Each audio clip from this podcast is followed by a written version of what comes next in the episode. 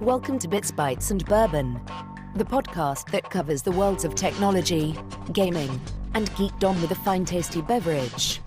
Hosted by Julian Spillane from Kermy Games and Avinash Singh from Easy Tech Care, this relaxed, off the cuff podcast is rich with non sequiturs and debates on whether they should have taken the red pill or the blue pill. So, So last podcast we touched a little bit on uh, Garfield Eats. I think we should at some point really follow up on that. I think so. I, I think Garfield Eats is uh, is something that is powerful and real, Yeah. and needs to be addressed.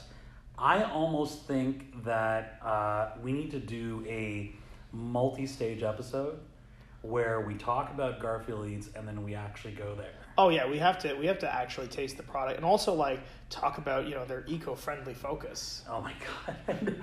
I, and, and I, I, we'll save it for another pod, but we need to go through uh, the CEO's uh, manifesto Oh yeah. um, and just the content on the website. It's just For those of you who don't know, we we live in Toronto and uh, we are lucky to be one of two places in the world home to a Garfield themed restaurant. yeah, The other place being Dubai. Uh, because anything works in Dubai. Yeah, and and it's uh, it's a real trip. Uh, if you Google Garfield Eats, you'll go on a journey uh, that takes you places. And I neither of us have actually gone to eat there yet, but we will brave it for you, dear listeners. And uh, that'll be the Garfield Eats special. That's right. It will be the Garfield Eats special. No kidding. And there's going to be a lot of bourbon in that special because the food does not look good. No, no, it looks like like a Lovecraftian nightmare. Oh, it's it's it's horrible. It's horrible. But we'll we'll, we'll brave that for you guys. Uh, and but yeah, do yourself a favor in advance of that episode, and like Julian said, go and Google Garfield Eats, uh, and you can view. You can get a preview of the spectacle there within. Uh, it's quite the rabbit hole that we dove down a few weeks ago, and it was it was something else. It sure is. But uh, we don't have time to talk about Garfield today. We don't have time to talk about because we Garfield have a more important uh, issue is CES, the Consumer Electronics Show, has come and uh, passed us by again. Yeah, yeah, like it does every single year, and uh, every single year it's it's just it's the same old thing, right? I, it's it's it's it's amazing. I think the interesting thing about CES is it reminds me uh, of Comdex, right? Yep. So way back in the day at Comdex, that was the big tech uh, conference, and what I don't quite get is Comdex sort of vaporized into obscurity, into, into irrelevance, right? Uh, at one point, Comdex would have hundreds of thousands of attendees. I was at the very last Comdex uh, in Vegas, and there was, I think, 50,000 attendees that showed up at Comdex. Um, you know, and, and, and so it, it really kind of dwindled. At one point, Comdex had, when it was on, it had every single square foot of conference room space or conference center space in all of Las Vegas. Uh, and so, in, in, the, in terms of tech and what is actually there, CES, I feel, is just as irrelevant as Comdex was in its waning days. But for some reason, everyone shows up. I think all trade shows are dying, and Yeah. here's the reason, right? So, trade shows, by their definition, were originally created to pair up market channel retail partners with creators and distributors of, of things, products, right. So both Comdex and CES, and also gaming trade shows like E3 and a bunch of these other non-consumer focused events, Right. were and like NAMM for music and, and music gear. Which is coming up. Uh, yeah. Um, these types of trade shows existed to convince retailers to purchase products and retail them, right? Uh, CES was really an opportunity for the Walmarts and the Best Buys of the world to That's a really find what point. gadgets they're going to stock over the next year. The problem is the internet has killed the trade show. Right? The internet's killing retail. Of course. And so, like, if I'm ordering off retail, uh, off of the internet rather, and retailers are picking up products that were kickstarted, Right. uh, who needs a trade show? Why do why do I need a middleman to get my cool ass smartwatch that I successfully kickstarted and released into Best Buy? Well, and, and, and it's a really good point. I mean, particularly on the side of sort of online retail. Um, I've got family members. Uh, my my cousin uh, used to be uh, a product manager and a product developer for Flipkart in India, right, which now is owned by Walmart, right. And so most of the folks at Flipkart are now being assigned to Walmart's own processes. But these these and, and so uh, obviously Amazon has the same thing. And these people are seeking out brand new products in real time. They're not waiting for seasons or whatnot. They're actively seeking out people who are coming up with new stuff who want to bring it to market all the time. So there isn't really a need. I mean, quite frankly, there, there were several folks over at CES uh, in their emerging technology sort of area that were showing off their new wares that either were already on Kickstarter or some of them even were already being sold by Amazon somewhere, yep. right? Uh, because these guys had already reached out to them and talked to them, and they're like, "All right, that's well, fine." And CES was also the other important part of the trifecta for trade shows in general was journalism, mm-hmm. right? So you'd have all the tech journalists go to CES, they would write up about their experiences, and it would get published in a mag in the next issue of the magazine. The February issue of Tech World right. would have a write up of CES mm-hmm. or PC Gamer or PC World or any of those spinoffs, right? But I can find out what's happening at CES in literally real time by looking at somebody's Twitch stream of being at CES. So what's the point of it? Yeah, and, and even you know publications, online publications like Engadget and The Verge and all those guys, they they they want to write up all this material and all this content on CES but if you follow them on Instagram, uh, they're put, posting everything in real time, yeah. and you're getting a flavor for what it is. And before they're even leaving the conference, they are posting up their review, uh, you know, their conference summary uh, videos, right? Yep. And so you don't even need to read their own publications. Just stay tuned to them on on on social media. I also think the diminishment of Moore's law is contributing a little bit to the blahness of tech annual annualized tech trade shows. Right. It used to be that like the difference between CES 1992 and CES 1994 was so astronomically huge that that's a good point. Tech tech leaps and bounds were happening each each year, right? Again, mm-hmm. in accordance to Moore's law. But as we've understood in the past few years, Moore's law has uh, proven to no longer hold true mm-hmm. in the development of our processors.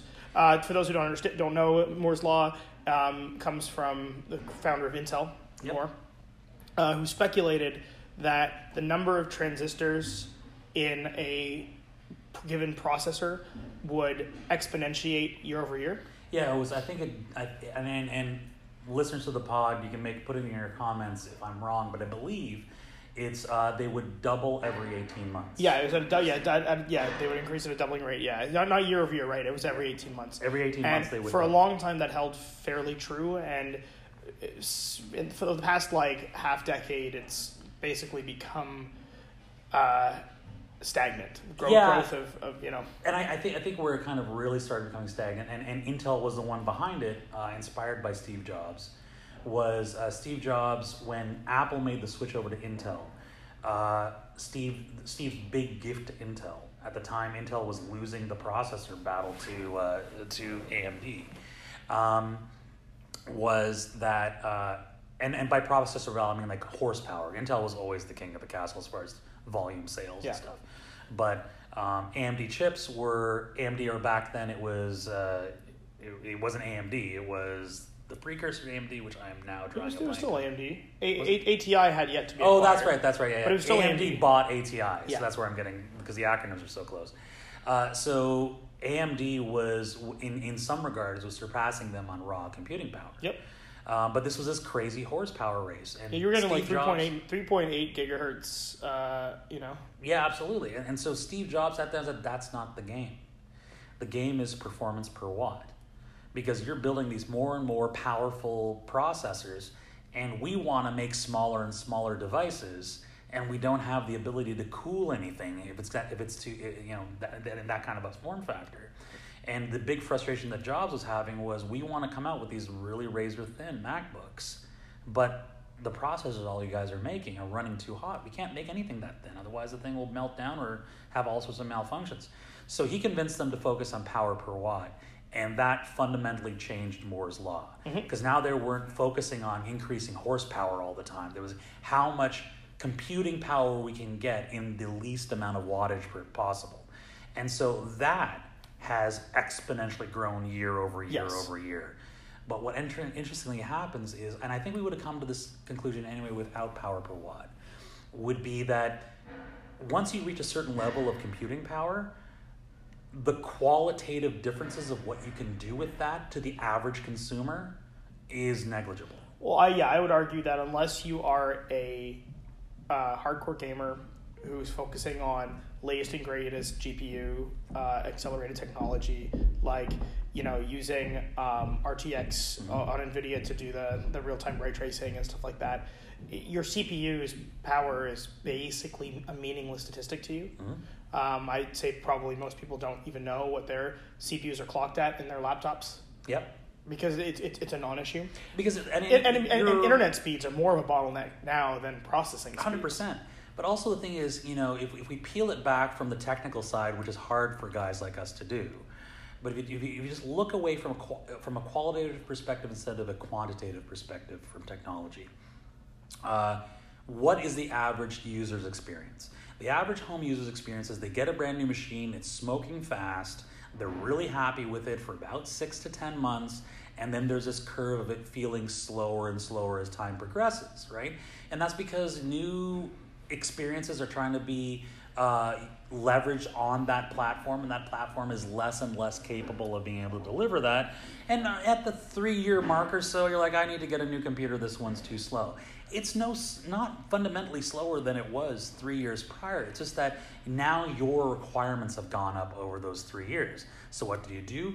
You buy a new computer, and it feels smoking fast for the next six months. And it's that that similar cycle. And when people go through that cycle enough times, they're like, well, this is just how a, a computer experience is. And they start becoming blind to horsepower and all this kind of stuff because they just how do you know? And, and, and that's the whole adage in business, for for example, right? It's you know one of one of the strongest advice pieces of advice, and it's, it's been published somewhere that I've heard uh, as far as running a business concern is that people aren't are less concerned with what you did for them than how you made them feel right? And that's the thing. The feeling of this new technology, this new horsepower, feels no different than it did three years ago, six years ago, eight years ago, ten years ago, because you're going through a rather similar process. And certain pieces of technology iterate faster. So, for example, your phone experience, right? The reason why we upgrade phones so often is because phones have been going through this paradigm shift of doing more and more. Well, and for they're also and they're day. also the manufacturing focus, right? That's like right. that's where the dollars are. It's where everyone's putting their R and D money Mm-hmm. because they know that it's an amazingly marginable. Like they can make, add good margins on those commodities, right? Right. And, and, you know, make good margins on them. The other thing too is the wear and tear on your mobile phone is so massive Yep. That they're basically selling you a laptop computer at the price of a laptop computer now. All the flagship phones are two grand a piece. But they know you are going to do things to that computer that you would never do to another computer, which increases the likelihood of you needing to replace that within the next 18 months. Not that it's obsolete, but because you're going to destroy it in the next 18 months. Now, You're speaking of that, here, another gripe I have about CES is I feel like we've been stuck in, in a treadmill um, Right. with with technologies for a while. Uh, I'd say that the past four CESs have been focused and fixated on bendable displays, like curved displays. Yes. and self driving cars. Yep. And yet we've yet to realize either of them in any appreciable way. Like Tesla has done more than anyone else really in, in self driving. But in terms of foldable displays, like Samsung has come the closest and they keep shitting the bed. Well, the perfect example is this here, right? So to your point, uh, one of the techs that was best in show was Lenovo's foldable, uh, foldable computer, I think it was, or Yeah. foldable laptop, right? And the thing is the thickness of a paperback novel when you fold it, right? Like a small paperback novel, but it's a paperback novel. Yeah. It's that thick. And the other thing too is because it's a, it's a foldable sort of thing, the lower half of it is a touchscreen sort of keyboard. And we all know how much we love non tactile response keyboards. Oh, yeah. Right? I mean, there's a reason why people aren't writing the next great American play on an iPad. Because you just, it's not designed, that experience is not designed for um, content creation in the written form. Mm-hmm.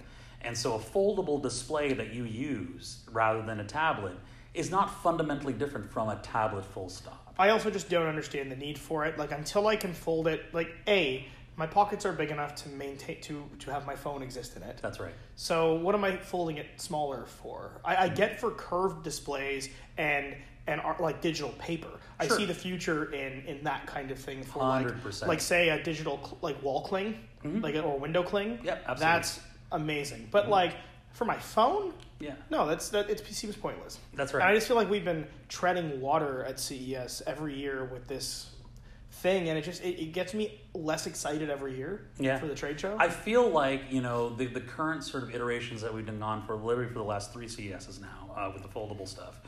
Uh, it feels like 3D TV all over again, right? Sure like, does. You know, until you get the high order bit, right, which is you know I want this ultra portable light and almost ubiquitous.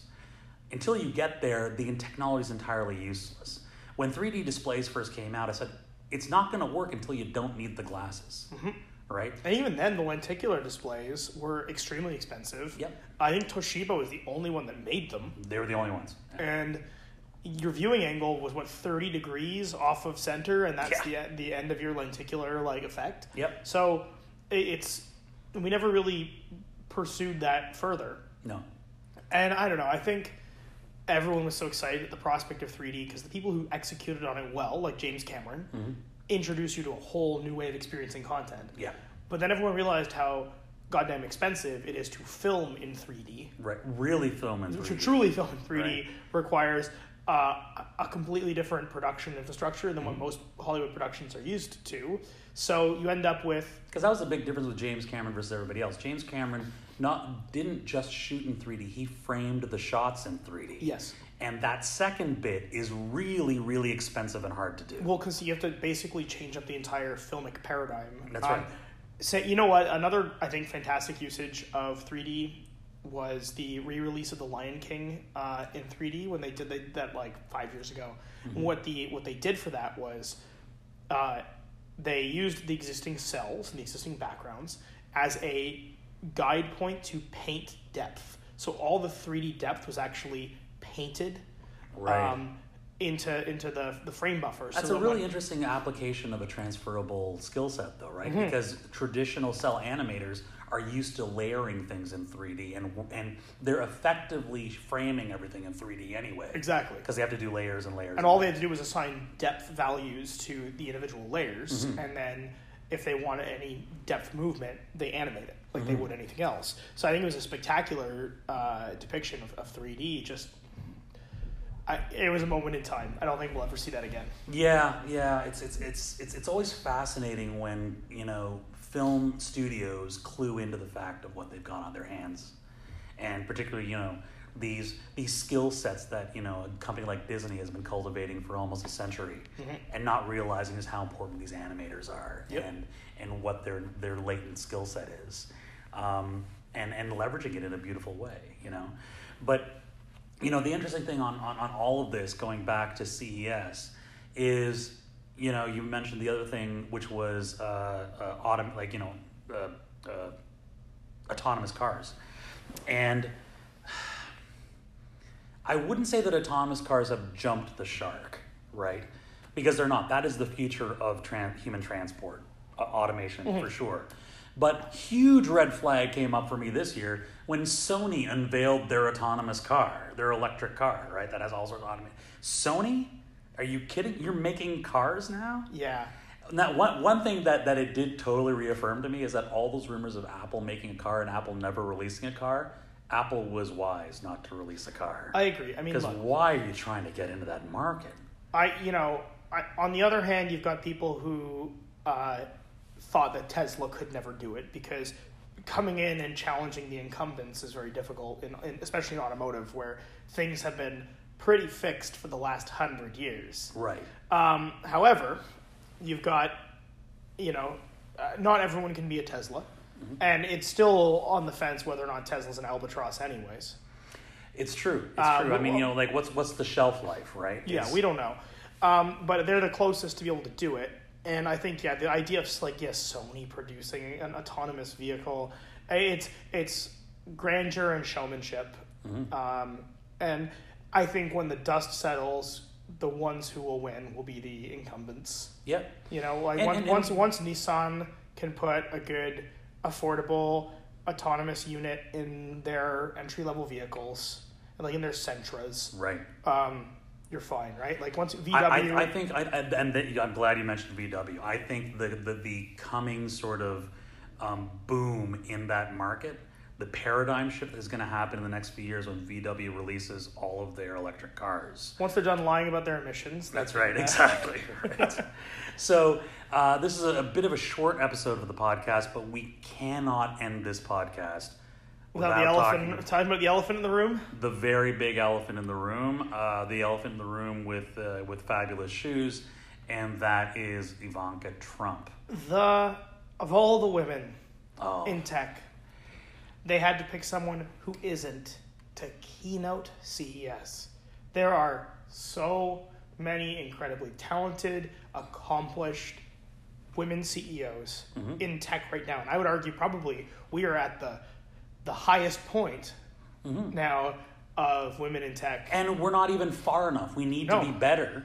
But absolutely, that that, that and that's because tech has been trying to focus on getting more women into senior C level roles. Yeah. and quite honestly, failing miserably at it. As, as per usual, yeah. right? But it, like all industries are failing miserably at, and I feel terrible that here's two guys in tech talking about this. We really, we really need, uh, you know, the female perspective on this.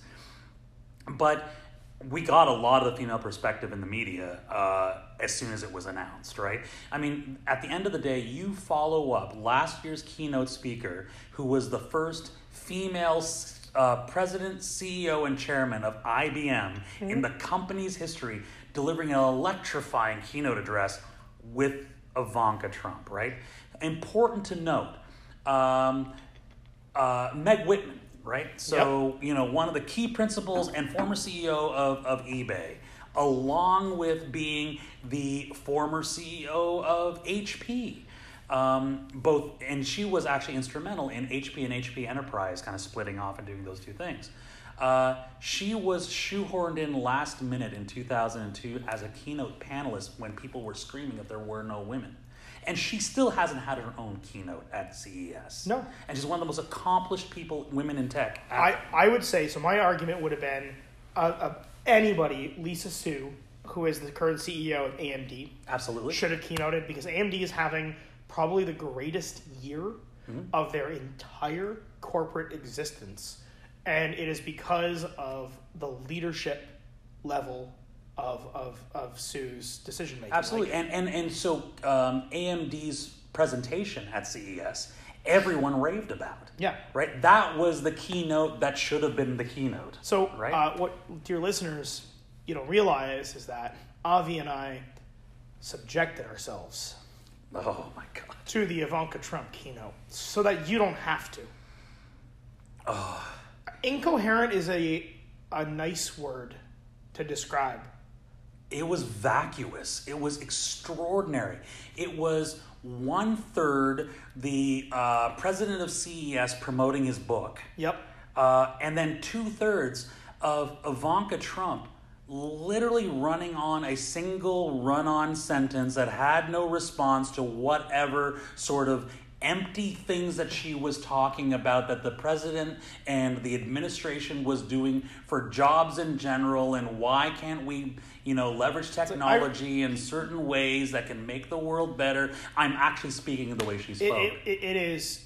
It's actually a really good way to fall asleep.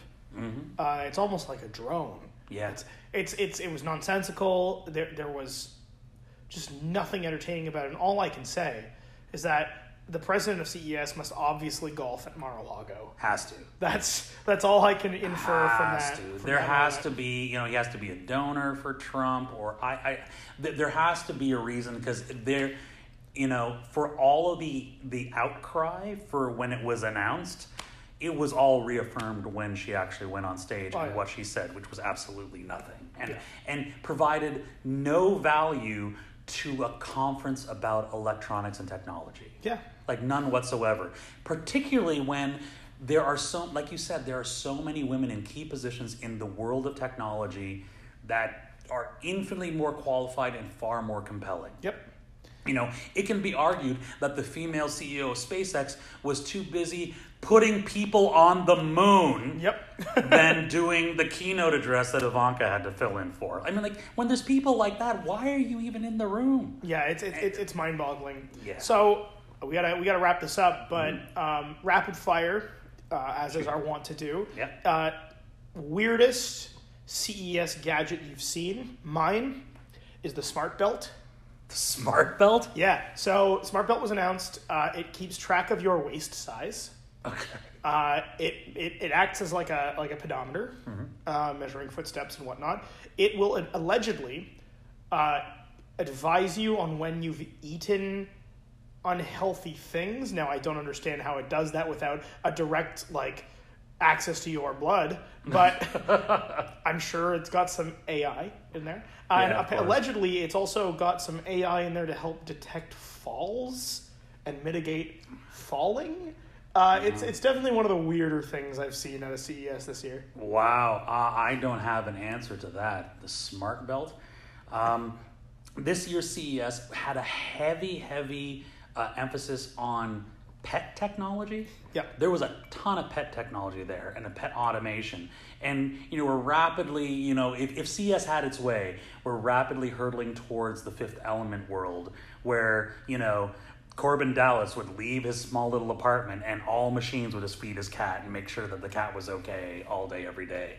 Um, so uh, the some of the pet technology was really sort of interesting and intriguing, right? So uh, um, and not in a good way, in Yeah. more of a weird train wreck sort of way. I, I, I love bougie products for people who don't know any better. Right. That's probably my favorite genre of tech. Yep. Like, oh, this garbage product specifically targeted at a dumb rich person who will buy it Right.